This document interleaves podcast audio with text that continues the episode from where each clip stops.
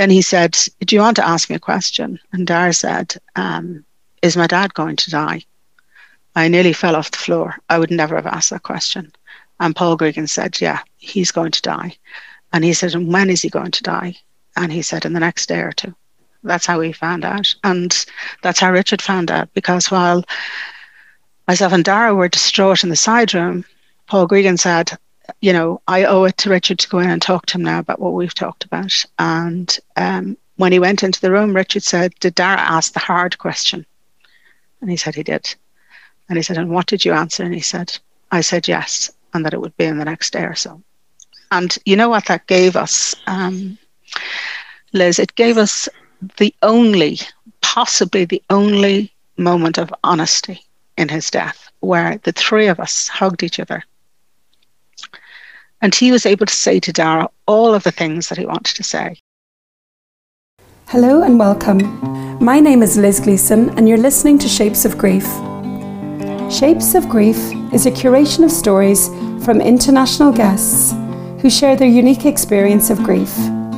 These stories are shared with the wish that you, the listener, may find some comfort, hope and solidarity, and maybe also the realization that you're not alone in your grief. Each time you listen, please do support the podcast by donating on the website shapes of grief dot com or by becoming a patron on patreon dot com. It's a privilege to hold these conversations, and I extend my deepest gratitude to all my guests for showing up in this particular way. It truly is a gift.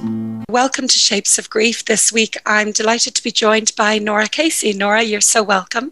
Thank you for having me, Liz. Nora's name is well known in houses in Ireland, um, but for those of you who are listening from abroad, uh, Nora is, well, if I was to really explain who you are, I think I'd be here an hour later you trying to get everything into just a couple of words. But Nora, you, you started your career as a nurse. Um, you're an entrepreneur, very, very successful entrepreneur, broadcaster, publisher. You're a wife. You're a, a mother. And from what I've seen of you in recent months since I got to know you, having met you last year, is you're uh, an advocate for change, um, uh, an advocate for women's rights and for human rights, as well as running several businesses. I, I see you there on Instagram in your beanie and your sleeping bag, sleeping out um, in your garden, I assume, because of the pandemic, for Focus Ireland. You're pointing out the window. Yes. That's where you spent the night. How was that? Um, it was a really cold night. I don't know if you uh, remember that night, but it was one of those nights where you could really feel the chill of winter coming in. And I think it was so hard for me because I've been sleeping out for years and years for homelessness. And usually myself and Bobby Kerr are the old stalwarts that have been doing that, fellow dragons from Dragon's Den. And to do it on your own, it's actually really hard. The camaraderie we used to have at Christchurch and then followed by the Law Library, it was just wonderful to be with people. And one of the great things about the night is you actually get to hear in camera from, you know, particularly women and families who have been, you know, put into homelessness and helped by Focus Ireland. It's like having a very private conversation, very intimate conversation with people that you wouldn't normally hear from in, in the news and read in your newspapers. And then, of course, we all settle down together and, you know, we have soup and sandwiches the same, you know, from a, the back of a caravan. And um, it just feels we're all in it together. But to go outside my house and sleep in the garden on my own, firstly, it was eerie. I think there was every sound on the planet coming from over the wall. You live second, inside the Phoenix Park, isn't that right? You're well, no, I, I live in uh, Ranelagh, but I grew up in the Phoenix Park, okay, so I spent a lot of my time in the lodge there. Yet, yeah, oh, I don't know whether I would have slept on my own outside in the Phoenix Park. Um, it was bad enough, but I could. I mean, I suppose it was comforting. I could see the lights of the kitchen, and my son stayed up with me till about four o'clock, which was great. And uh, I went in and had a cup of tea with him a couple of times to try and um, ease the the cold out of my limbs. Yeah. It's no, look, I'd say to you, Liz, there is absolutely no comparison to homelessness um, by sleeping out. It's nothing, you know, when I get crawl into my bed in the morning and imagine people having to do that every single night, I, I think it's a real eye-opener. And it's more that we're shining a spotlight on something, especially as a, in the business community.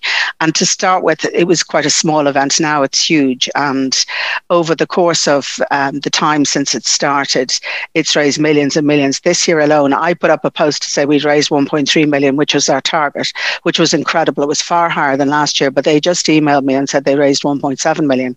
So I often get, I, I get overwhelmingly positive comments, but sometimes you get one or two smart people who want to remind you that, you know, wouldn't you be better giving the person a bed for the night rather than you sleeping out for the night? But, you know, what would good would that do? I mean, one point seven million can make a real difference. Yeah. Just giving one person a bed for the night, although absolutely that's exactly what we should all be giving anybody who's homeless. But there's a real opportunity by us collectively sleeping out to raise a reasonable amount of money to, to give families their forever homes, not just to stay up uh, for one night home, which doesn't help anyone in the long term, you know. And I can pretty much guarantee you whoever's writing those comments are not sleeping out in their back garden no. for a night in the cold. So no. as Brene Brown says, if you're not in the arena doing it, just keep quiet, right? Yeah, exactly. Yeah. yeah. yeah. I love that about you. You you you know, you walk the walk as such. Lots of us can go out and have a nice five K walk in aid of something, but uh, to spend the night out in the cold and actually get a little taster of what it might be like. Uh, you know, like you yeah. say, there's no comparison, but put yourself through that is something. So thank you for doing that. Yeah. Nora, you know, I'm aware that you've spoken a lot about grief and you probably have a, a story that rolls off your tongue at this stage. And I want to try and go around that a little bit so that, um, you know, our conversation is meaningful today. Yeah. And I thought, let's just start exactly where we are um, today in Dublin. It is the end of October, and like we briefly said before we started recording, there's been two massive tragedies in our country, very personal trage- tragedies in families that are shaking the nation that's already been shook. We're living through a global pandemic. People are losing their jobs. People are dying. I know I've never been busier in my grief therapy practice. People are trying to cope with significant loss where they weren't able to be with the person they loved in the last weeks or months of their lives. Like, we have no idea really the fallout that that there is and that there will be from what we're living through. And just the global unrest, the political unrest, the elections coming up next week in the States. Um, fact and fiction has such a blurred line at the yeah. moment. Um, you know, the Black Lives Matters protests around... around the world, following up on the heels of the Me Too movement, the cervical check scandals here in Ireland. It's like everything is up for renegotiation. How how are you in the middle of it all? The one thing I'd say, um, first of all, is that in Ireland, um, as you've mentioned, we've had this series of tragedies, I think, beginning with the young mum in Lucan, which really rocked me, I think. Um, mm. You know, the baby and the young mum, and followed by the murder-suicide in Kanturk in Cork, and then yesterday, the mother and two children found dead in the home in Ballinteer. And I know nothing about the background to those cases other than what I read, and I don't really engage in second guessing. It's not, you know, when people are going through grief and devastation after these terrible tragedies, all we need to do is offer our condolences and our sympathies. And there is a strange thing that happens when uh, tragedies like this occur close to home, is although we don't know that person, we've no connection with them, there is something about humanity. It's almost the glue that connects us all, is that we can feel their grief. And in a way, it's a reflection of maybe our own grief through people that we've lost, or recognizing that if that had happened to us, how devastating it would be. So it is a strange thing, because I've seen more of an outpouring of public sympathy for people going through these terrible, terrible traumas um, since the pandemic began. And in many ways, I think I have talked to colleagues who lost parents or siblings or loved ones many years ago and are only grieving, especially during the first lockdown, found themselves having the space in their lives to pore over photograph albums. I did it myself. I've gone down rabbit holes many days looking at images and just getting caught up in, you know, having the time to remember all those yeah. um, those times, the good and the bad, which has been in many ways therapeutic. Then, as you just said, I have a really good friend who just lost his brother to leukemia, and um, of course, they're under severe restrictions as regards the funeral, and not being able to say goodbye properly is something that, uh, you know, hundreds and hundreds of people in Ireland can identify with, right across the world can identify with. Uh, and I would say from my own point of view, being able to be with Richard through a very positive death, as in, you know, the one thing that we were afraid of the most about his illness was his death, and it ended up being the most beautiful part of it, and a gift to myself and Dara that we could look back on that and say we didn't, you know, we said goodbye in the best possible way. There was nothing I would have changed about it. Holding hands with the person you love, putting your arms around them, and so many people were denied that. And you know, you just said it there, Liz, that you can say, well, you know, so if the funeral happens and there's less people at it, what difference does it make?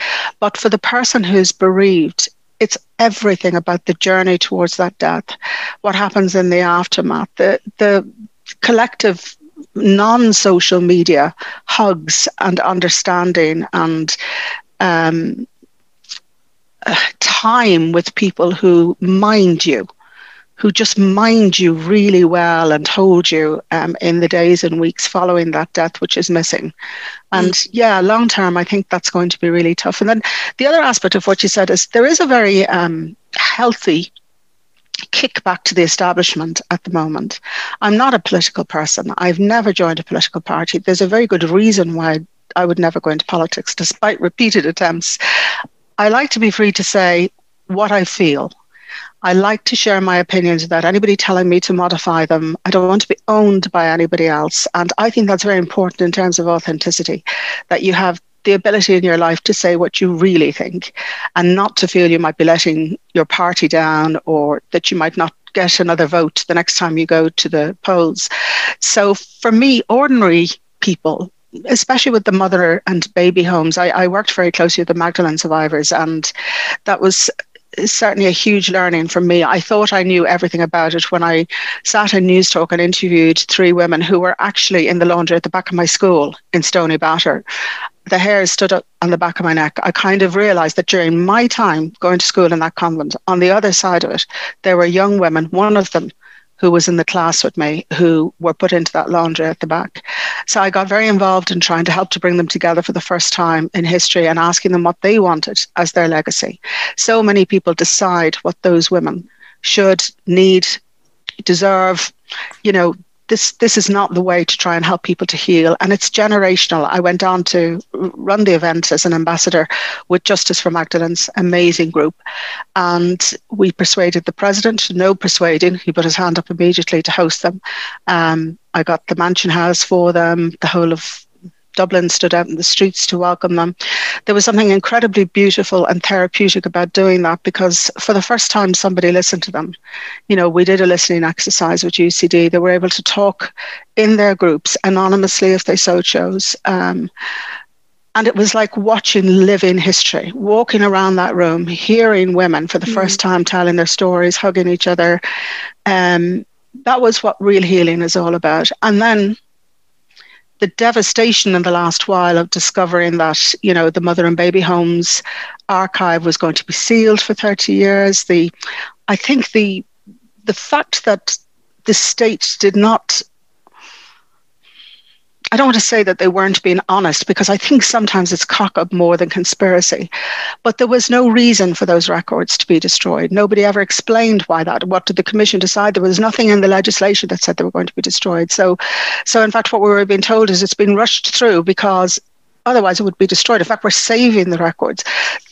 The whole premise of that was false. And, you know, I have some really good legal experts that I rely on, as well as, you know, Justice for Magdalene's, the Clan Project, which is the group of survivors.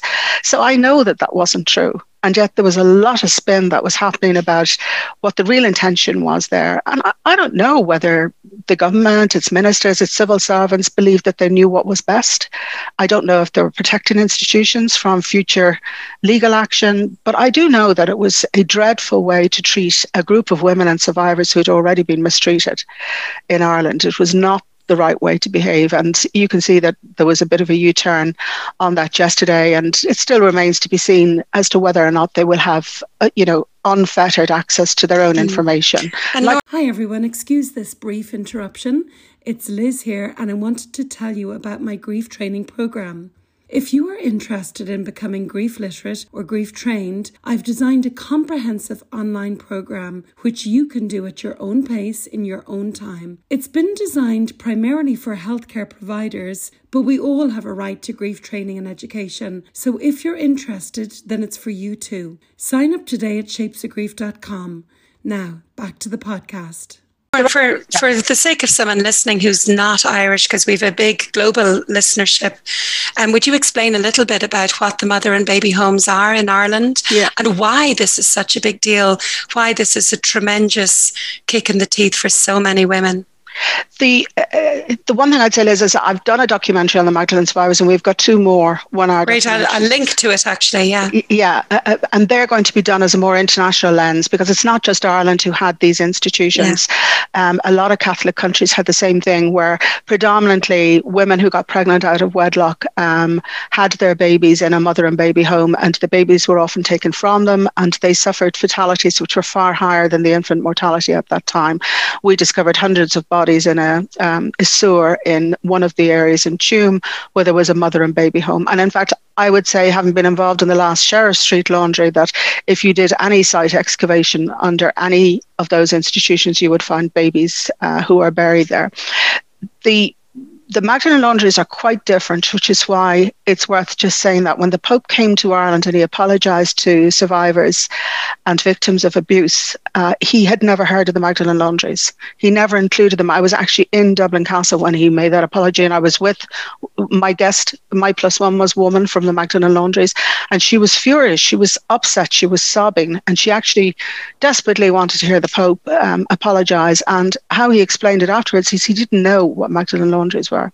They weren't uh, predominantly women who had babies out of wedlock. They could have been a woman, a, a young child who had a, a misdemeanor, badly behaved. We had a very casual attitude to our children. If you had too many, you'd give one away. If there was a couple in the village who didn't have a baby, the parish priest might arrive and give them one in the middle of the night.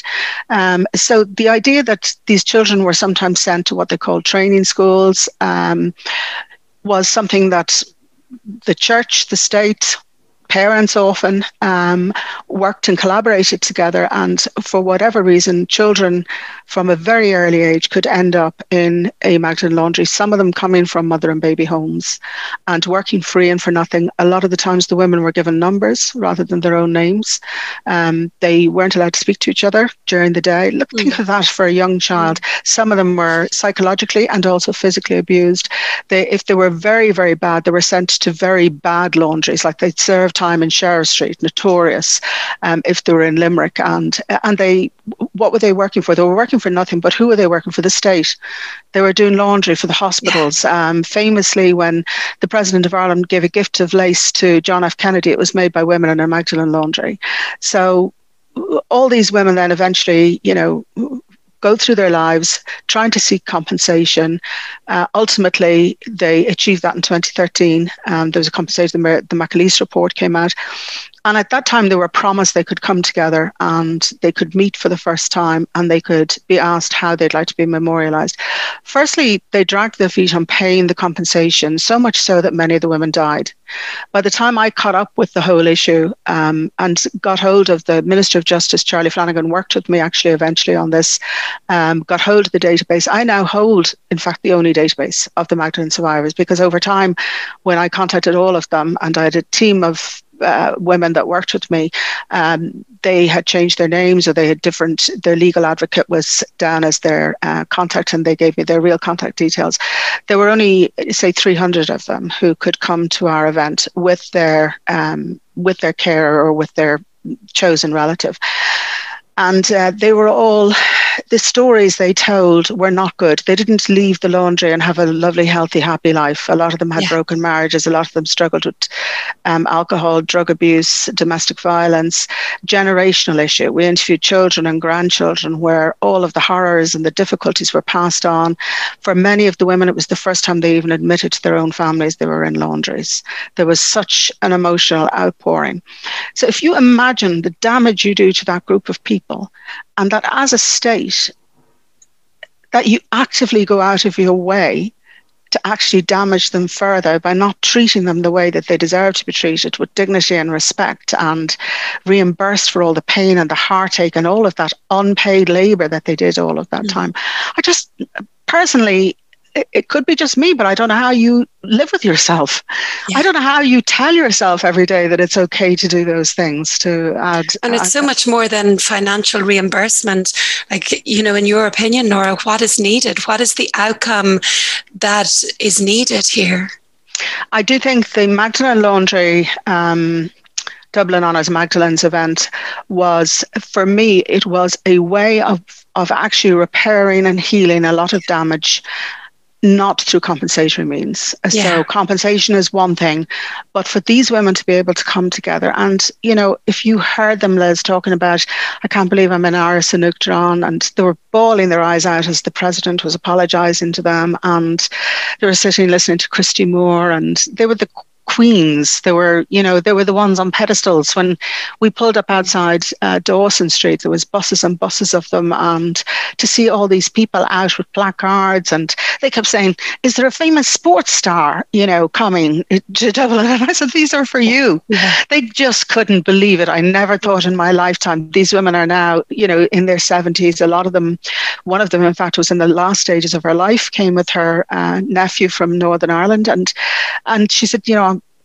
I'm glad I saw this before I died. I'm glad I feel, you know, they were almost proud of being survivors rather yeah. than hiding it. It transformed them, all of their children. One woman uh, met her son for the first time at the event, and uh, she was Australian, or she was living in Australia. She was Irish.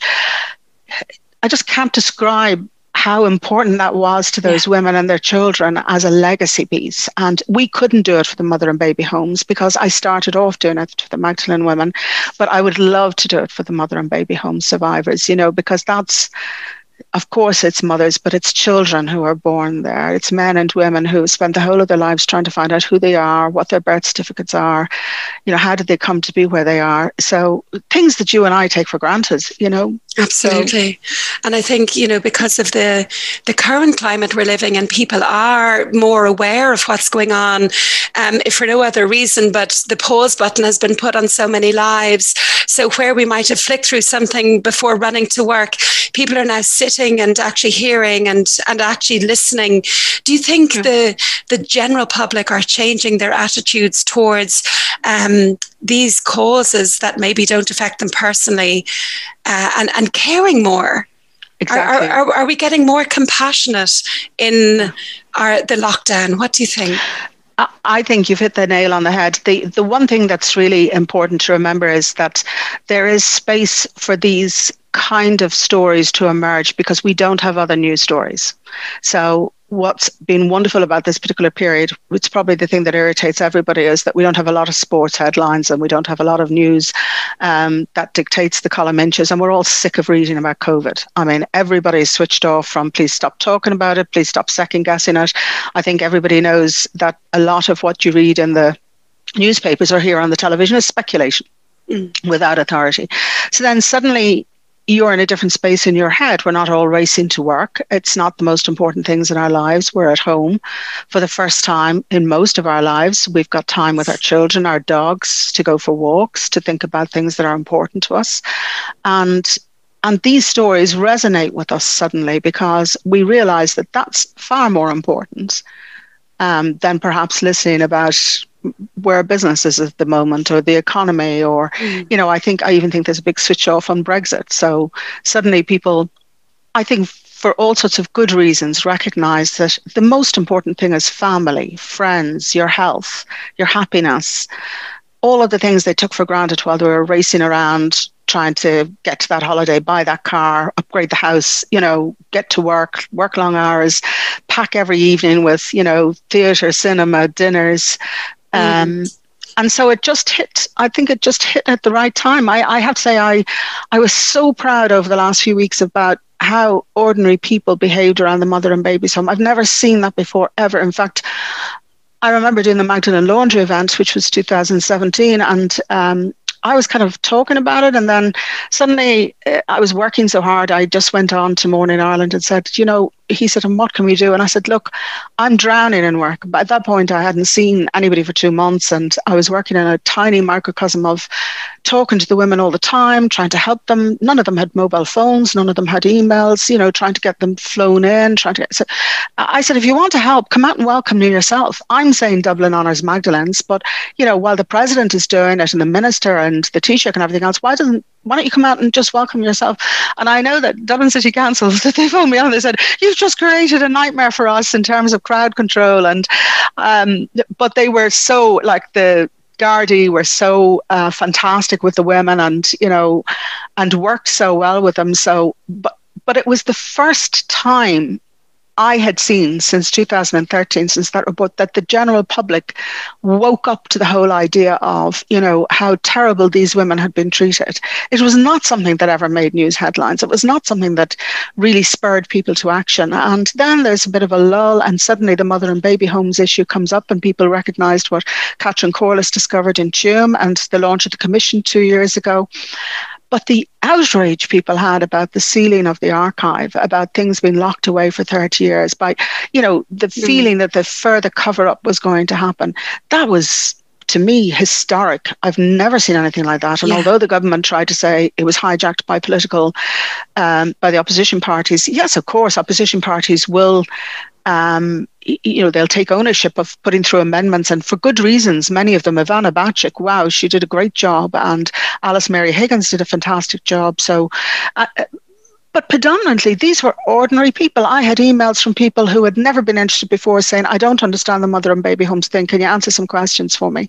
So yeah. it really energized people. Now, to a certain extent, the cervical check scandal has energised everybody as well. Vicky Phelan is one powerful woman, and I feel so sorry for herself and Lorraine Walsh and um, the rest of the two two one Plus group, who just seem to be consistently dragging the government to account, and to discover that they were setting up the tribunal without even a recourse to all of the legitimate concerns the women had about adding in the laboratories, about including women who were diagnosed late, weren't included in the initial diagnosis, who may be diagnosed now in the future.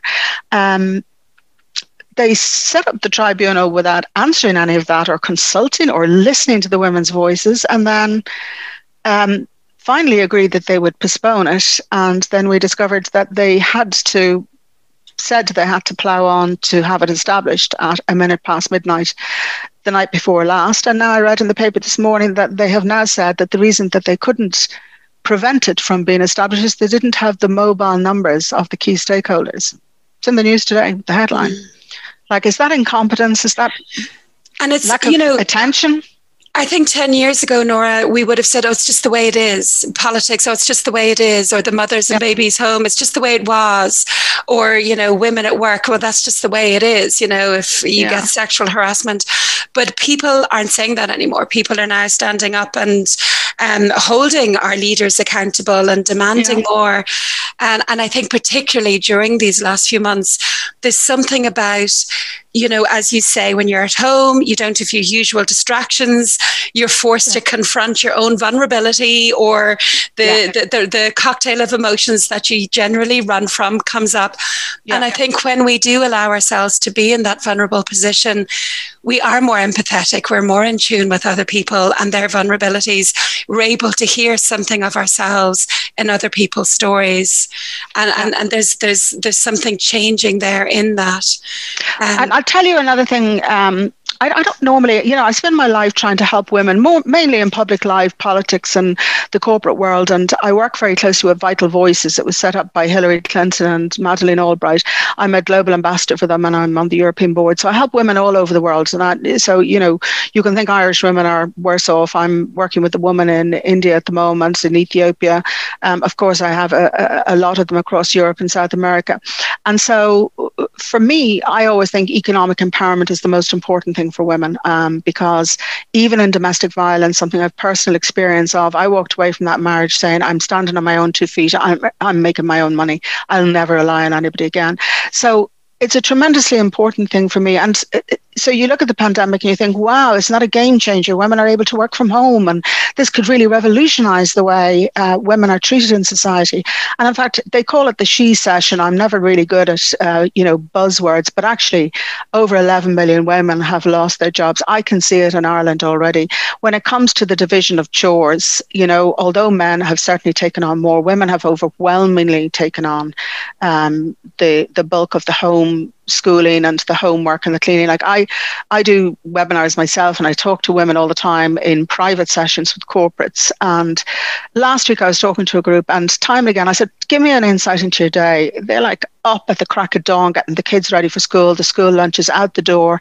For whatever reason, bosses at the moment are micromanaging people who are working from home, demanding Zoom calls at eight o'clock. And so I run around, I try and get a couple of washes into the washing machine, and then I put the lunch on, and I know I have to have a pause at half two because the kids are coming in, and then we've got homework and schoolwork. I mean, when you get a glimpse into this life of these women, there's no surprise at the end when I said, tell me honestly, would you think of leaving? That two of them said they would, because it was almost unsustainable. Mm. While the husband was working in the other office and he was happy to continue, one of them had to, to yeah. you know, if you imagine this is going to go on for a year or two, one of them had to give up their work. So so what I worry about in terms of, of us and our collective lives is that women are being airbrushed out.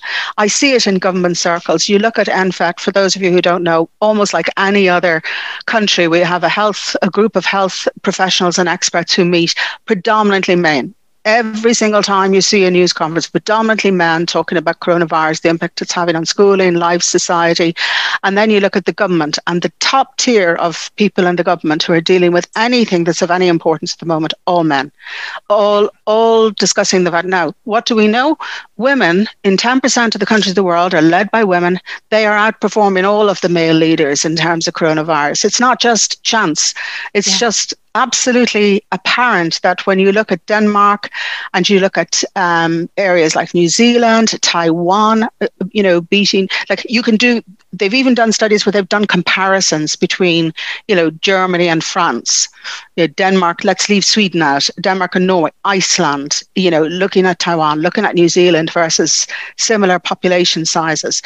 So what we do know is women are really good at this. You know, when we go through these really difficult times, when the world is tilting and everything feels a little bit odd, they're very good at a whole range of things. They've resilience, determination. Women, generations of women, mothers in particular, are used to persuading people, small people as well as big people, to do things, and not through slapping them or putting them in a corner, but through persuading them to do the right thing. So they're grounded in life, the way all of us are at the moment. You know, I'll speak to the C E O of a huge corporate and his child will be in the background, you know, annoying him, and the dog will be jumping onto his lap. Grounded in real life, something I've never seen in business in my life. If I sat into a boardroom and even admitted that I was eight months pregnant, even though there was a large bump in front of me, it would not be the done thing to do. Whereas now, it's an acceptance that actually all of our lives are bound up in what's happening to us in our homes. Our work life has invaded our homes. It's not the other way around. So suddenly, you have women who should be unleashed, who should be achieving the great potential. And at the same time, they're the first casualties. They're the Absolutely. First people to go. And I think we've talked about all of these scandals, all of these things. There's no women around the table. If there was a woman around yeah. the table and saying, you can't do that in mother and baby, so rush it through in the last few days. There's another way of doing it. Let's delay the commission. Let's find out, are they going to be destroyed? Is there another way of treating this more sensitively? So at, at every juncture, when I see a mistake made, I look at it and say, if there was a woman around that table, they wouldn't have done that. Absolutely. You know, I, I'm one of those soldiers, Nora. I'm five years separated. I've got four relatively young children, and I'm still, I don't think I've picked my jaw up off the ground yet in terms of the inequality and what you're left holding. Um, yeah. It's pretty insane. And yet I took up running this year. It's a little anecdote. Um, well everyone, everyone else in my group, they're super skinny, super fit, super fast. I'm the one at the back, but I was the one who did the marathon on Sunday. Oh, well done. That's you know? Fantastic. But that was not body, not fitness, not preparation. That was mindset, because I've been, okay, how do I get all these children to school, stay sane, put money on the table, pay the mortgage, run a business? I could go on. But, yeah. you know, that that that essentially is it. The, the the one still running to the finish line, forty-two K on Sunday. Pure mindset, pure that's very mindset. Good. I'm, and, I'm, that's amazing. I, I mean, I, I think I was climbing mountains at one point, and um, the guy that climbs with me said, "You know, it's your brain that's going to kill you rather than your body, because you think you can do anything. If you, you know, it doesn't matter whether you can do it. You just have that mindset that says, I don't care if it kills me, I'm going yeah, to do it." Yeah, let's just let's just give it a go. Yeah. yeah. Well, it was it was funny because they're a fabulous group of women, and they're all amazing runners, and they were all at the finish line, and they were just looking at each other, going, "Maybe we'll run the marathon next year." It's like, if this woman can do it. You yeah, know, great. Who's always at the back of our training, always the last to arrive in. Um, well so, done. Yeah, but it's it's just a, a little example of what you're saying, of like what yeah. women are capable of, and we need to start listening. Nora, you mentioned there, you know, in your first marriage, you experienced domestic abuse, and that was something you came out of. Met Richard, which sounds like a, a beautiful relationship. Um, right. I think particularly when we've had an awful relationship, we really cherish it when we get a good one. Yeah. Um, and then unfortunately, Richard died, um, yeah. I think five years ago, Nora? Yeah, is that right? two years yeah, ago now. Yeah, two years yeah. ago.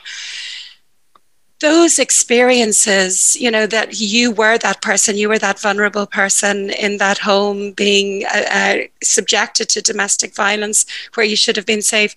How have they formed who you are today, and why you sit there for three months on end taking phone calls from other survivors? I think um, I always say that um, in my lifetime, people, you mentioned I was a nurse, and um, anybody who starts off wanting to be a nurse isn't out to make billions. They're not out to rule the world. They're out to make a difference to people's lives. And um, I'd say, I say to everybody, that's my mindset. You know, the reason I work on human rights and justice issues is because I am a hybrid, in terms of I desperately want to change people's lives and society. And at the same time, I also recognize that I wouldn't be able to do that without being an entrepreneur and being somebody who went out and created the kind of wealth that would make sure I didn't have to rely on anybody else. And that didn't happen by chance. It happened through the bad things you're talking about. It's, it's a very hard description to make to people. I um, I actually only really admitted to myself in recent years all of those terrible things that happened to me in my twenties. I I think I came out of that relationship never wanting to think about it. I almost airbrushed that time out of my life. In fact, apart from my mother and my sister, some, you know, very good friends of mine didn't even know that I had that marriage. So that's how hidden and buried I kept that. I think I, what I discovered, sometimes you look back with forgiveness and a lens of time, you can understand why things happened. And I, you know, like almost everything, anything bad that happens to me, I end up delving into the science. I, th- I think people don't know that about me, is that I published peer-reviewed journals for a chunk of my life. Um, my claim to fame was launching evidence-based practice with the British Medical Journal, and started my MPhil and PhD at the University of Wales. So whenever I struggle with anything, I, I'm the person who delves into research and science, and I've worked with all the famous collaborative re- universities in the world, so I have great networks to hand.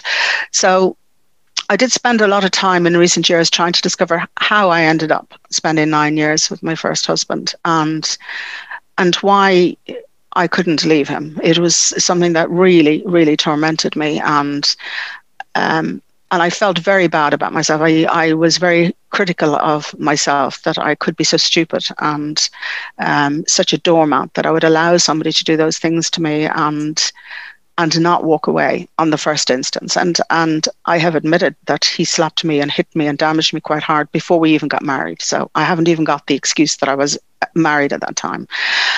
But I think that very few people understand how complex it is when you can love somebody and you're going through this terrible circle of honeymoon where you're the princess and you're everything they ever wanted you to be, and they love you and adore you and they're remorseful, and then you go through that walking on eggshells phase, which I remember more than anything else, butterflies in your stomach, wondering if you see the wrong thing, if you do the wrong thing, if you slam the door, if you look the wrong way, and into the violence and uh, the abuse. And I don't know, you just become slightly addicted to it.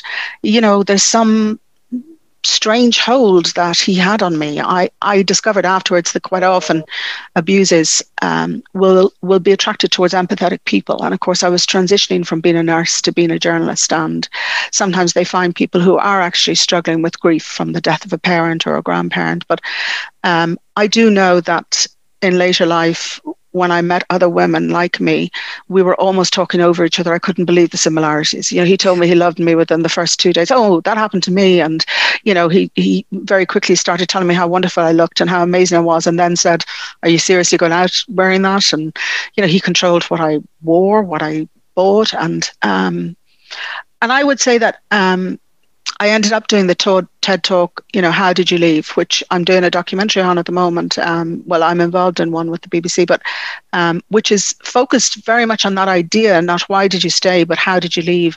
I think it's a new research area, but if you could gather together women who collectively gave testimony on how they left, we might learn something. For me, it was telling my mum, you know, after a very violent episode where he broke my ribs, broke a bone in my face. I always say that, you know, this side of my mouth goes down instead of up. I've tried to get it fixed, but it's very badly damaged here from that incident. And so sometimes when I'm smiling, I, I try not to open my mouth, because I'm reminded, you know, when you're at your happiest in your life, you're reminded of this terrible incident that happened, which wasn't anything but happy. And um, I kind of promised I would leave. And after many failed attempts, I used to drive. I was in um, near Wimbledon in London, and I drove to Harrow to go to work. And every Friday I would drive home promising it would be that weekend I would leave him, and every Monday I would cry all the way into work thinking, why didn't I have the bottle to leave him? And and telling my mum, she had witnessed not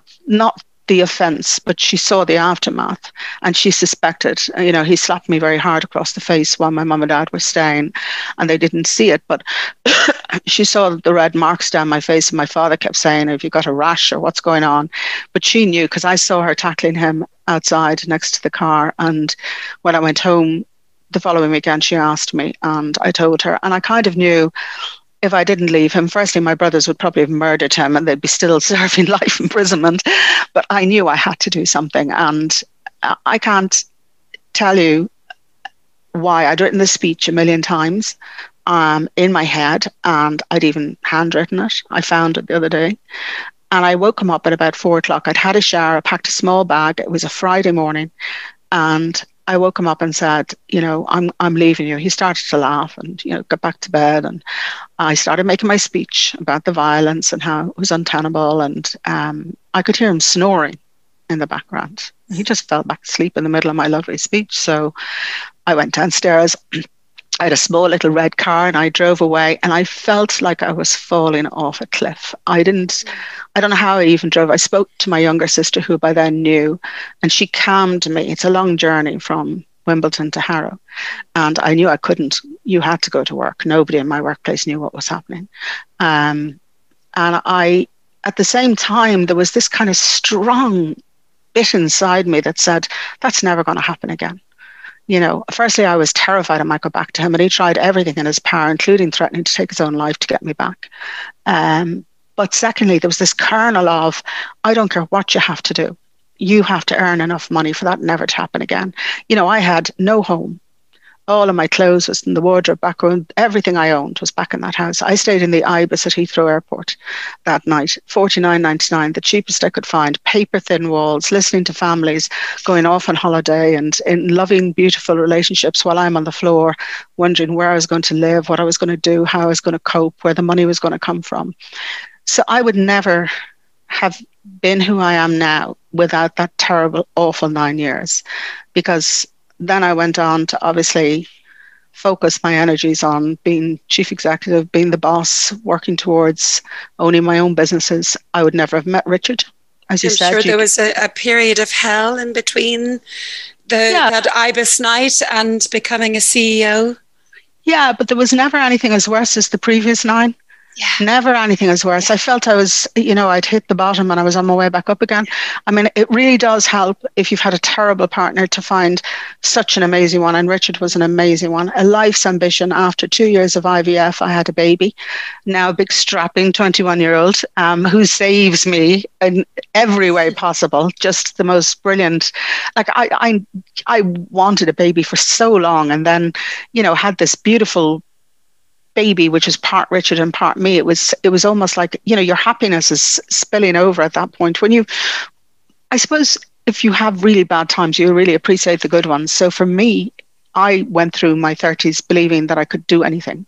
There was nothing I couldn't do because I now had this amazing man. I'd, you know, got this amazing child, and um, rollicking on towards doing a management buyout and running multiple companies across London and Dublin was nothing. Um, I probably had a great deal of um, ambition, but also a great deal of self-belief. And that, I didn't grow up with that. I was not a confident child. Yeah. Uh, you know, I told you I started off as a nurse and um, in many ways an angel. I went on to be a journalist because I love writing. It's my big thing, broadcasting. And then went on to be... Um, you know, a dragon, for want of a better word, from an angel to a dragon. Who like, who made me that way? It's like you bring po- the, the term post-traumatic growth to a whole other level, Nora. It's a hard, but it's a hard conversation because yeah. for a lot of women, they don't recover as well as that. And yeah. I do think that if you have children, uh, we hear stories always at the end of the domestic violence relationship, either through death, uh, through injury, through fleeing for their life and the lives of the child. Um, I spend most of my time in the domestic violence space trying to work with young women and young men to help them identify toxic relationships. Because I do think that if I knew back then as a young, you know, twenty-two, twenty-three-year-old, what um, what the reality of my relationship was, that if he hits you once, he's never going to stop, I might not have ended up marrying him and staying as long with him. So I, I would... you know, personally like to focus my energies, which I do, in that space of the, you're not allowed to say sixteen, but the reality is it's sixteen to early twenties, um, trying I'd, to I'd help re- people. And I'd really love to just go back to something you said there about it's how it's hard to explain to people why you stay, and, you know, something happens, you know it's wrong, but then something else happens, you get flowers or an apology or you're treated like a princess. And often our bodies are telling us one thing, like you explain your guts there and the butterflies and, you know, what's going to happen next and walking on eggshells, but our heads are making up different stories or trying to rationalize it or Perfect. Make meaning. And I think if we were to say one thing to anybody, it's listen to your body. Yeah. Well, listen, what um, is your body doing? Is your body moving towards this person or away from this person? Does your body feel safe? There's there's a good barometer there um, yeah. to trust a little bit more perhaps than some of the stories we can tell ourselves when we're in those really exactly. traumatic situations. I, mean, I, I, I myself feel that um, for a lot of women who managed to leave, you know, unscathed, I mean, I didn't leave unscathed. I had lots of physical abuse um, and psychological, but I do think that um, telling somebody was a big issue for me. I was very isolated from my family and friends, and I never admitted it to anyone. And it did help. Um, it, it's when you're trapped financially, as well as um, in terms of, you know, if you think of all the things that support you in your life, you know, I'm in his house. He even had my passport. He has the money. Somehow I ended up paying the bills, but he had all the money that was used to spend. Um, nothing that I stood up in was my own. Nothing was um, was there for me. I didn't have the financial freedom to swan out the door. I mean, yeah. if I was a millionaire at the time, I would have said, cheerio, I'll, I'll buy my own house now. Thanks very much.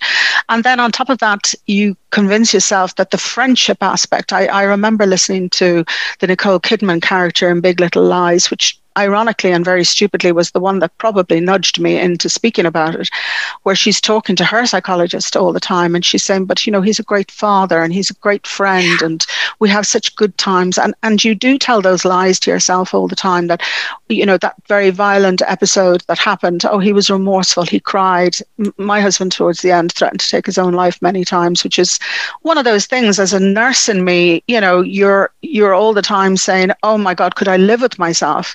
if I walked away and he took his own life, and it would be on me.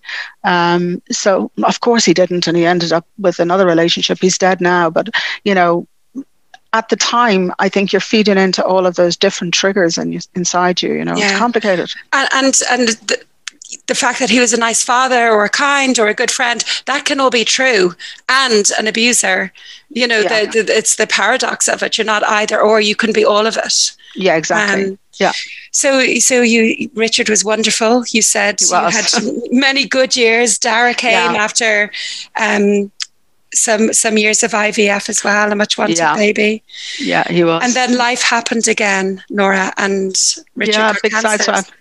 Um, and I, I can't describe why that floored me so much, but my sister died a few months um, before Richard got sick. So it was like the annus horribilis in my family, you know. Mm. And my father died when, you know, Dara was very young. He had a heart attack in his sleep. And of course, like everybody, there's nobody listening to this that hasn't got grief. And, you know, it's one of the things that we carry through our lives. Sometimes when it's out of sequence, it's a little bit harder. Um, you know, if it's a sibling or your partner or, God forbid, your child. Um, but I think I s- sort of survived all of those other uh, episodes of grief because Richard was next to me. And...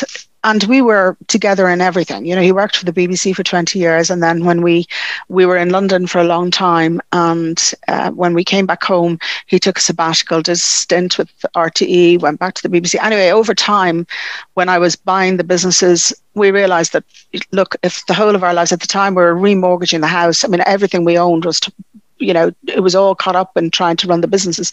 So let's do it together. And although he was not... a financial person, which suits me because I am, you know, he didn't nothing to do, didn't want to know anything about the finances or the business side of the strategy. He's no one else was ever going to hold your purse strings again, Nora. He didn't want, he didn't want yeah. to be anything to do, but he was a great broadcaster, yeah. great journalist, great editor, and he ran all the editorial team. So it was fantastic for us as a business that he had these fantastic skills that he ran with, and I had mine. And unlike other people who talk about couples, and the business is quite big at the time, and you know, we weren't seeing each other during the day, but we'd catch up at night time, and never it was never uncomfortable for Richard and I talked about, you know, our dreams of the future and what we were going to do, and you know, the idea of going into broadcasting. He was already a, a, a commissioner for uh, not a commissioner. He was a, somebody who could be commissioned by the B B C. It's a status which is hard fought by, and um, and I think when he left, like it was as much. It was a brutal and very short illness. He was forty-eight. Um, we actually went to a party with Mags Nelson, who, for those of you who don't know, ran F M one oh four, very gregarious, funny woman. And um, I knew her husband too from uh, work in London. So we went to her house this night. It was one of those fantastic party nights where everyone was singing. Richard, who could hardly sing a note, sang four songs. Somebody was up doing Irish dancing. And the next day, he said he had a very bad pain in his back. And we were making lunch, Sunday lunch for my mom and my sister. And I was ribbing him, saying, you've had too much glasses of wine last night. And he said, no, I'm going to have to go up and lie down in the bed. And um, that was the start of it. He peed bright red blood, got in touch with his G P, eventually ended up um, in hospital. And through the... two weeks um, or so that they were doing investigations, they eventually found a, a tumour in his um, in his kidney, in the wet bladder area of his kidney, very unusual, and thought that was it. And we were going to plough on with an operation and some chemo. But a few weeks later, they discovered it was also three in his liver and uh, one in his spine. And they decided that um, they would do some radiotherapy on the spine before they started chemo, but the tumour shifted and it cracked his spinal column. So within about three weeks of diagnosis, he was in a wheelchair. He couldn't have emergency surgery in the mater spinal unit because the cancer was so pervasive, and they thought it better to start his chemo. And there was only months then of terrible news. Like it was just, we got no... There was just no remission. There was no pause. Every single time we went in, despite this toxic triple dose chemo he was having, they would find more cancer. Or did you have hope, Nora? Did you think he would? We thought we would always be the one. You know, I mean, our oncologist told us time and again, sorry, but nine out of ten people with your level of cancer, Richard, they don't survive. And we'd say, how long do we have? I don't know how long you have. And we'd go out there. So we, somebody has to be the one, you know, and then you learn in those very intense periods to talk in the moment. Like, I just remember being in James's, and we moved out of the private hospital system into the public system because cancer is much better in the regional centres. So we'd sit in these tiny chairs and go through hours and hours of chemotherapy, sometimes well into the night. He never wanted to stay over, so we'd get up at the crack of dawn, get the blood tests, wait, hang around, constantly talking about the coffee, the weather, because what, we couldn't talk about Christmas, we couldn't talk about holidays, we couldn't talk about anything in the future, because, you know, it was just so painful, because you knew that person was not going to be with you. So we never even went there. And I can't tell you how difficult it is to stay in the moment all the time, to keep dragging that head of yours back with a will of iron into the present. And he was in a wheelchair across the whole time. I'd say, well, are you okay? Are you comfortable? Can I? So, and then he ended up in the hospice, and he didn't end up in the hospice to die. He ended up there because he had very bad bone cancer in his ribs and his spine and everywhere. And it was very, it's very hard to control palliatively. And yeah. the oncology unit kept saying, you know, you'll have to go and see a specialist. So there's a guy called Paul Gregan, who is an incredible palliative care specialist. He's in Blackrock Hospice. So we went there for assessment. Now, by then, they had said to Richard and me that he should pack up his affairs, is the word they used, you know. Okay. Um, How did that we, land with you, Nora? Um, I remember the day really, really well, because it was one of those very long days where we were waiting on scan results and to see if he could have more chemo. It was a constant juggling act. And this, uh, our own doctor wasn't there, and a doctor who, who didn't have um, English as a first language was giving us the results of the test. And we didn't quite understand what he was saying, but but the gist of it was they found more cancer in Richard's lungs for the first time. And he kept saying, so that's it. And we kept saying, so what do you mean by that's it? And he said, well, that's it. You know, you have cancer here, here, and here, and we found it in your lungs, so that's it. And um, we walked out of there and got as far as the car, and I said, did you understand that? And he said, I hope it's not what I think it is. And I said, let's go back. So we went back up and we sat for about an hour and a half while they called our doctor. And um, she said, well, what he was trying to say is that you need to put your affairs in order, Richard. And he kept saying, what does that mean? You always want actual details, you know. And she said, well, I think that this is the end of the treatment phase. I don't think there's anything else we can do. Your cancer is just not. She said people could go on holiday and their cancer wouldn't spread. Yours is spreading even when we give you the chemo. And so much uh, ambiguity around the. Mm. The, well, doctors, I mean, I know myself, like, you know, nobody knows. So Richard wanted, is it next week? Is it the week after? Have I got a month? Mm. Have I got two months? And she said, I don't know, Richard. I really don't know. Um, but your cancer is progressing very fast. And mm. so um, we actually couldn't go home. I remember going into the car and I was um, shaking so much, and he was too, and um, overwhelmed with upset.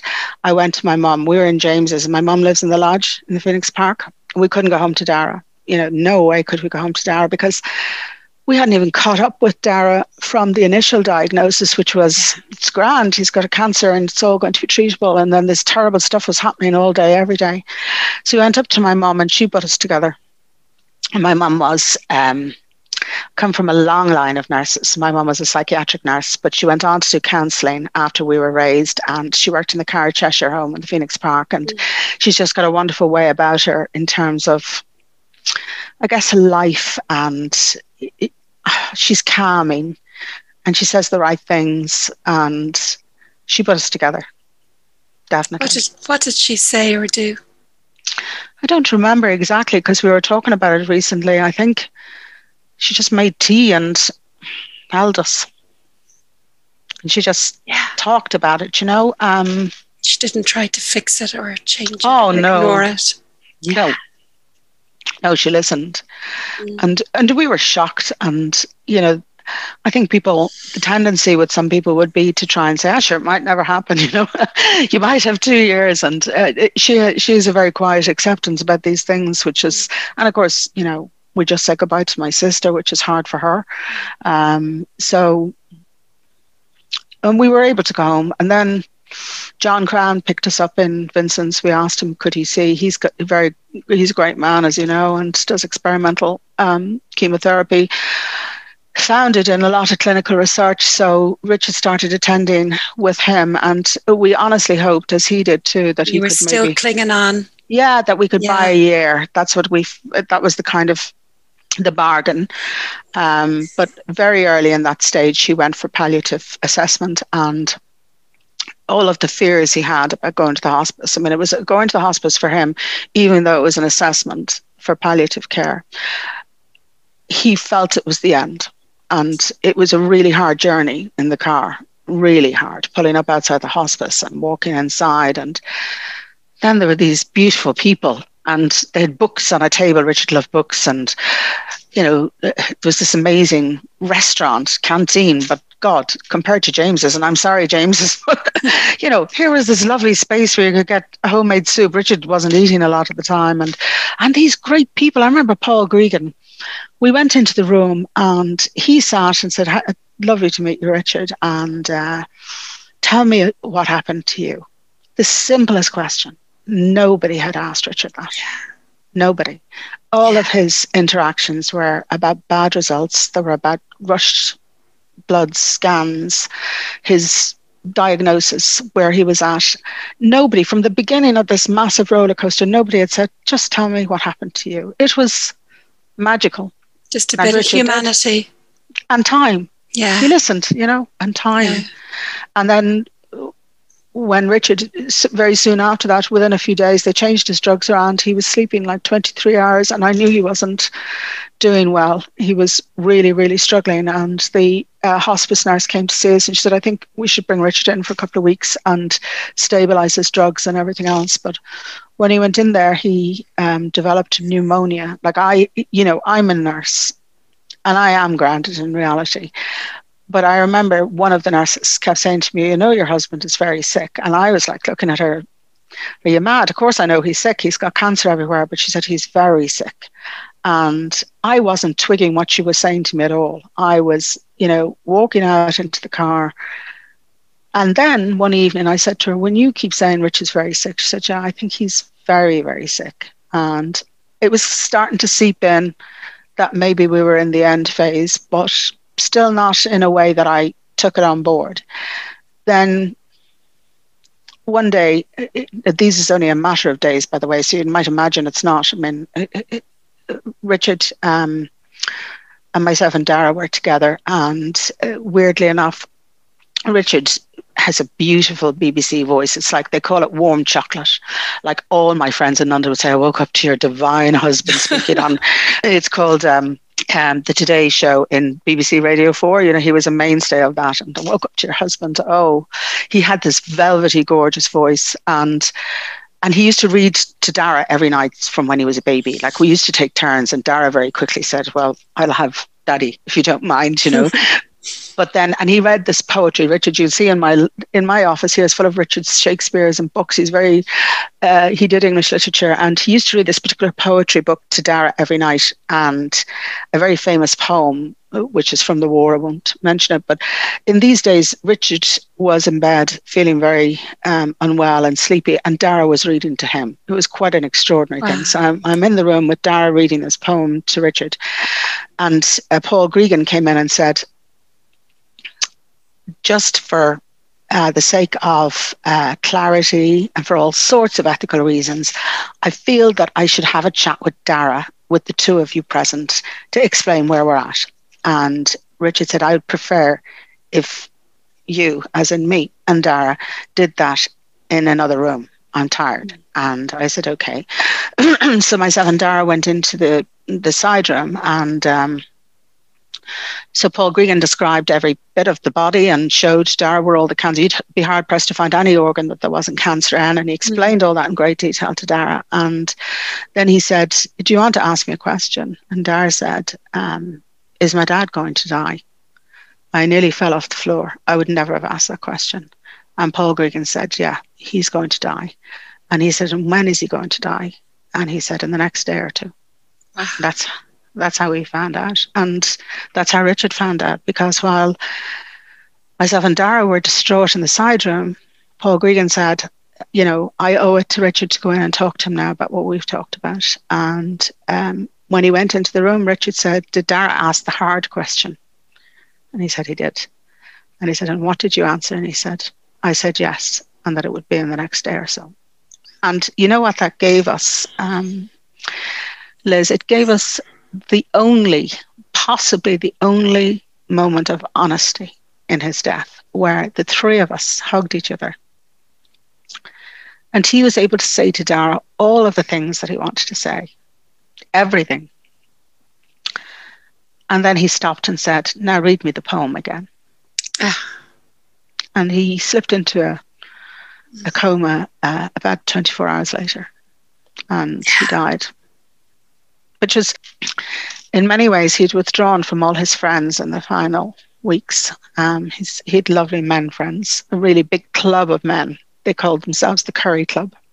A lot of Brits that were estranged in Ireland, and they went out regularly, and they'd had a final supper with him. And um, when he finally slipped into that uh, deep sleep, uh, they all wanted to see him. So we had his final day in Blackrock Hospice, where they all came, and they all sat, some just to pray, some to have a chat. Uh, one man and his wife came in to show him their new baby. And at the end of all of that, and myself and Dara and my family had dinner with him. And they left. And my brother stayed upstairs. And um, you know what's ridiculous when people are going to die is that you imagine after everything that you'll be in the toilet when it happens, or you might fall asleep.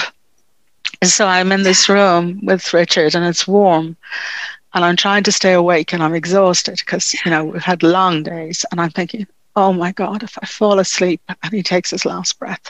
And I was holding his hand, and there was hypnotic breathing, which wasn't helping. And um, then this nurse came in, Tracy, who I've met since, and she said, would it help if I sat opposite you? And I said it would. So she held his other hand. And she started asking me, she said, I knew you were a nurse. I was a nurse in Scotland, in Lochloman. And I was telling her these funny stories about being a nurse. And she was, and we were whispering, but laughing softly. And he took his final breath. And I think, how beautiful is that? Not to have silence, which it would have been with me. Yeah. But to hear the murmur and the comfort of voices who aren't strained or in pain. Like we were genuinely, yeah. I didn't expect him to die that quickly. And, you know, so we were genuinely just chatting to each other, and I do remember that murmuring and the little bit of laughter, low and quiet, but how comforting that would have been for him, with to know you're okay, and I'm holding his hand, and Tracy's yeah. holding his hand, and I, there was no drama. I didn't phone a million people. Everyone knew he was going to pass away, so it was nice. I had some time with him on my own. My brother was upstairs in the in the accommodation, and I didn't even phone him. I just said, just leave me with Richard. It was the middle of the night. Um, and um, eventually we waited till morning. And then, of course, I came home to Dara. It wasn't... I think in the aftermath, what I would say is, of course, I missed Richard. But it was like my whole life had gone. It was like... a big boulder had come down and just arrived in front of me, because we had um, over a bottle of wine on most New Year's Eve, like everybody else. You know, we imagined what we would do and the fruits of our labor and where we would go and all the things that we should have been able to do. And I couldn't figure out how to do that without him, you know. It was the absence of the future. Yeah. As well as his absence, which really derailed me. Now, to the outside world, did it look like I was derailed? I picked myself up, and myself and Dara went back to work and school, and, you know, tried to put routine into our lives. Um, my mum, who was keen for me to spend a bit of time dealing with the grief, suggested we might go to the countryside, which we did for a few months, um, with the forest and the streams. But, you know, sometimes you're not good company for your own brain. And Yeah, I don't, I don't, for me and Dara, I don't think it was the most therapeutic thing. We walked every day and there was so much time weighing heavily on us, and people wanted to stay away to give us space, so it was even worse. And but actually you need people around you to mm. regulate you and to just feel bodies nearby, just feel yeah. people's presence where there's such an absence. And then I'm in this cocoon, and they... T V three, as it then was, Virgin Media called me up and said that Vincent Brown had gone on holiday and would I fill in for him for a night or two. So you have to remember, this is like, I don't know, um, maybe seven months after Richard had died. I'd done a season of Dragon's Den, and I was now taking like the summer months off. And he died in October, so um, we just had his anniversary. So it's the summer after that when I'm in the Wicklow house. And they, uh, the idea of me having a conversation with anybody was just so remote. I couldn't hardly speak to anyone. I, you know, if people say, sorry for your troubles, I would just say, yeah, thanks very much. I couldn't string a sentence together. My yeah. mum couldn't even get me to talk. Your and, brain is so affected in grief. Everything is so infect- affected in grief. And then I said, yeah, I'll, um, I'd love to fill in for Vincent Brown. And... Oh, it's the most extraordinary thing. I remember driving up and my mum was going, are you sure about this? Like, you know, are you sure you're up to this? You're supposed to be spending time on your own. It'd be grand, it'd be grand. I remember going to Ballymount and pulling up in front of the building and like just looking at it with that like flash of reality saying, what the actual... I'm not going to say the expletive, are you doing? Go ahead. I, I was actually looking at the building with this kind of dawning, oh my God, what are you thinking of? Not even sitting opposite Vincent Brown on the sofa, but being Vincent. Now, in my twenties, I, of course, I presented programs for, you know, the B B C. I had my own show on L B C, but I mean, this is a million light years away. So mm. I go in and, and worse, it was on the fiscal treaty. It was just one of the worst topics where, you know, it was people like Pat Rabbit and all kinds of, you know, European legislation and finance bent. And and I'm in the boardroom, and the producer, who I subsequently got to know very well, kept saying to me, great, Nora, delighted to have you. It's like two o'clock and the show is going out that night. So you spend the whole afternoon going through research, piles of research, which is like, it's like Ulysses. You see, you read a sentence and in my brain, it was slithering was, straight out the other side. Well, we was, all know that most people can't even read for the first two years after grief. I couldn't take it in. And she kept saying, how are you doing? I said, grand. And then I'd go to the toilet and throw up. I threw up the whole afternoon. And just Not to make surprised. It seem better, I kept taking slices of the notes and putting them to one side. Actually, I've done all them. I haven't done them. So it comes to the time of the program, and I had a red rash, started here, went all the way down my chest. I mean, a florid red rash. She kept saying, are you okay? Do you need an antihistamine? I'll be fine. I couldn't speak. There was a lump in my throat, my head, my heart was... It's like, I'm talking a severe case of anxiety and stress, and I'd already mess, met the other guests, all politicians, and um, the auto cue was up. It was like blur in front of me. And... Um, in my ear, it's like, you know, twenty seconds, ten seconds, then the opening music, and I, how I didn't get up and rip my earpiece out, I do not know. But I don't know what happened. I ended up, obviously, introducing the show. Before I knew it, they were saying it's, you know, twenty seconds to finish, and it, we're doing the countdown. And like, to me, it was a blur, a blur, just a blur. Mm. And um, but somehow you went into autopilot. I was on such a high coming out. Wow. I spoke to my mother and I was, and did you hear him? And did you hear what I said? And when he said that, I just reminded him that he didn't know about the, and she's going, would you listen to yourself? You're on fire. Like, you know, I've never seen you like this for seven months. Well, for a year, because, you know, of Richard. She said, oh my God, you are a totally different person. And I realized something really important that, you know, if if in your personal life, I, I, I wrote a book on this, uh, Liz, but, you know, I got very interested in dopamine and things that help you to feel better, you know, but, you know, because Richard was my dopamine, he was everything to me, and he patted me and told me how much he loved me, and then he's gone, and I'm like going through a crack cocaine, you know. Um, yeah, you're fueled by adrenaline, cortisol, yes, all the stress hormones. Everything has crashed yeah. for me, and and then this other part of my brain, was just getting switched on to this intellectual novelty, risk-taking, new information. And of course, this was fueling all sorts of different kinds of energy. And, you know, I'll describe it to you at a time. I probably ate more carbs than I've ever eaten in my life. I couldn't, there was no emotional state I wouldn't eat my way through. If people suggested I got off the couch to go for a walk, they'd be lucky to survive, to get to the front door, to get out of the house. And here I am on the phone to my mother, not on the, on the speakerphone, going, blah, blah, blah. I was talking constantly. And then I went back in and I did it the next night. And then News Talk said, do you want to try and replace Ivan Yates for a year on News Talk Breakfast? And I tried out for it and I took it. Got up at four o'clock every single day for a year. If I said to you or any of your listeners, do you want to get up at four o'clock every morning next week? They might be feeling, I did it for a year. And it they probably hadn't me. even fallen asleep, uh, most yeah. likely in grief when you're lying awake at night. But firstly, I was going to yeah. bed at nine o'clock with Dara. After we did our homework, I was getting up at four, getting all his stuff ready, and a really lovely woman came in to uh, get him to school. I was with him every afternoon when he came in. We did our homework together, because at the six o'clock news conference every night, we I had my homework for interviews the next day. From seven to ten, I was interviewing, broadcasting. My brain was full of stuff. You, I, a conversation, I wouldn't shut up. You know, it was far from, you know, I've nothing to say because I'm mush. It was, uh, I knew yeah. a small amount about everything, irritatingly so. I probably ditched it all out of my head, but there wasn't a single topic that I didn't know some little thing about. And then I took on R T Cork on a Friday with Blanadney Coffee. We we did the Fridays, like a loose women format to, with um, which is currently Dahi and... Um, Uh, on the there's a Sinead has uh, joined them, I think, this season, but we did the Fridays.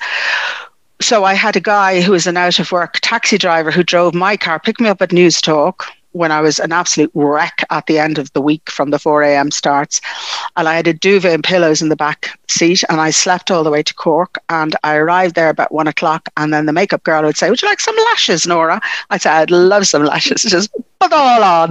And I'd have this lovely glamorous thing with Blonad, and we had one treat. On the way back, we went to the, the garage outside of um, the city, and we bought a bottle of wine and two plastic cups, and that was my social life. So the drive home, Um, with that poor man in the front, God, he'd probably write his memoir someday, and it'll be a blockbuster. Yeah. We drank a bottle of wine for the three hours back, yeah, and I was home in bed at half nine. So, yeah. So what I'm hearing, what I'm hearing from you is that action was so important for you in your grief. Yeah, I think I, re- I did the passive TED grief didn't work for a while. No, I think I did a TED talk on the cure for grief is motion, and for me it was moving forward. I think I would have ended up in that complex grief because I had a tendency to look backwards. The what ifs was always a big thing mm. for me, and you know the life that we could have had, and pouring over. You know, when you're working together, all Richard's emails were coming to me.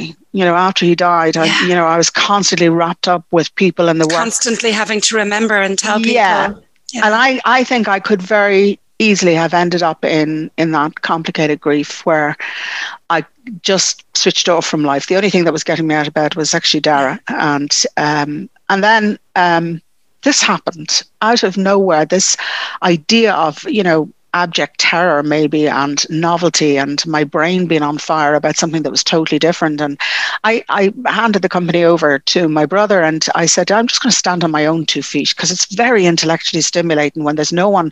I'm not the queen of any bloody boardroom. I'm not the dragon in Dragon's Den.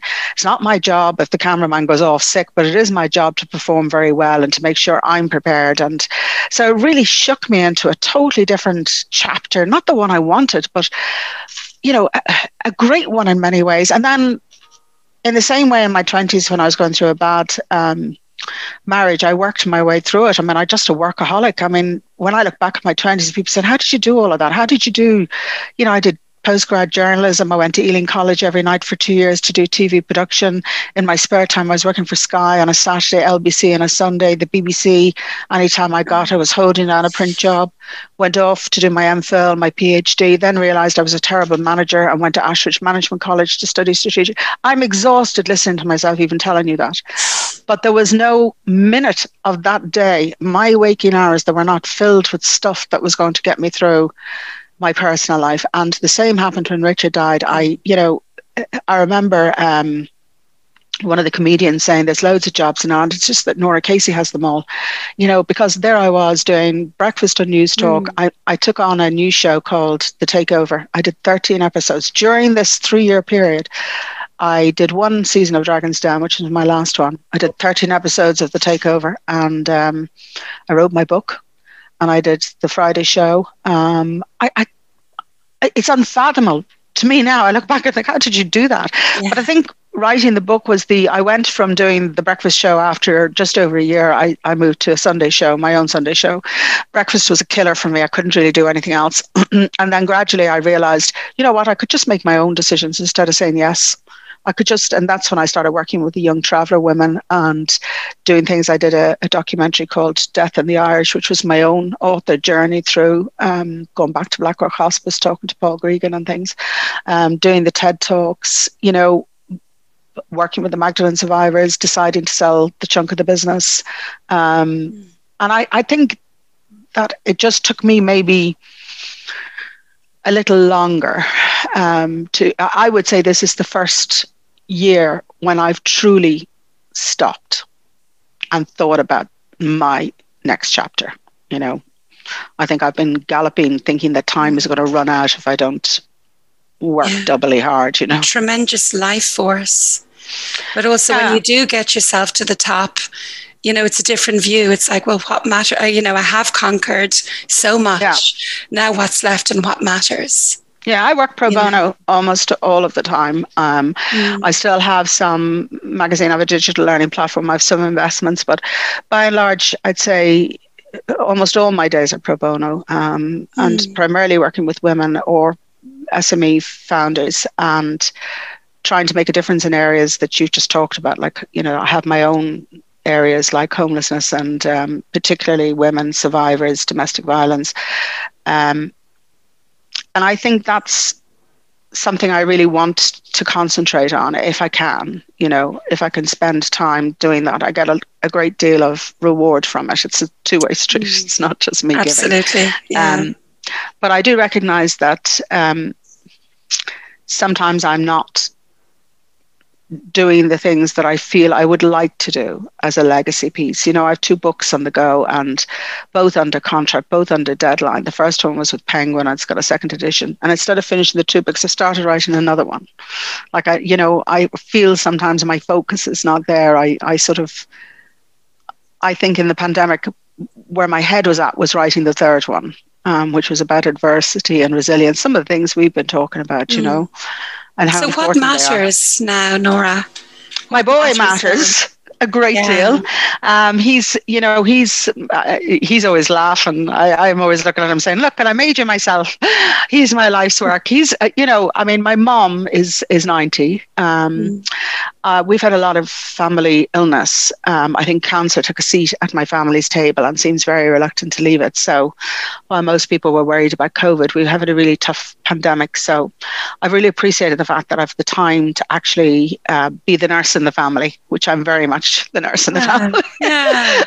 And um, I'm racing between, I have one coming up actually in about four minutes, if you don't mind. I okay. have to look after my mum.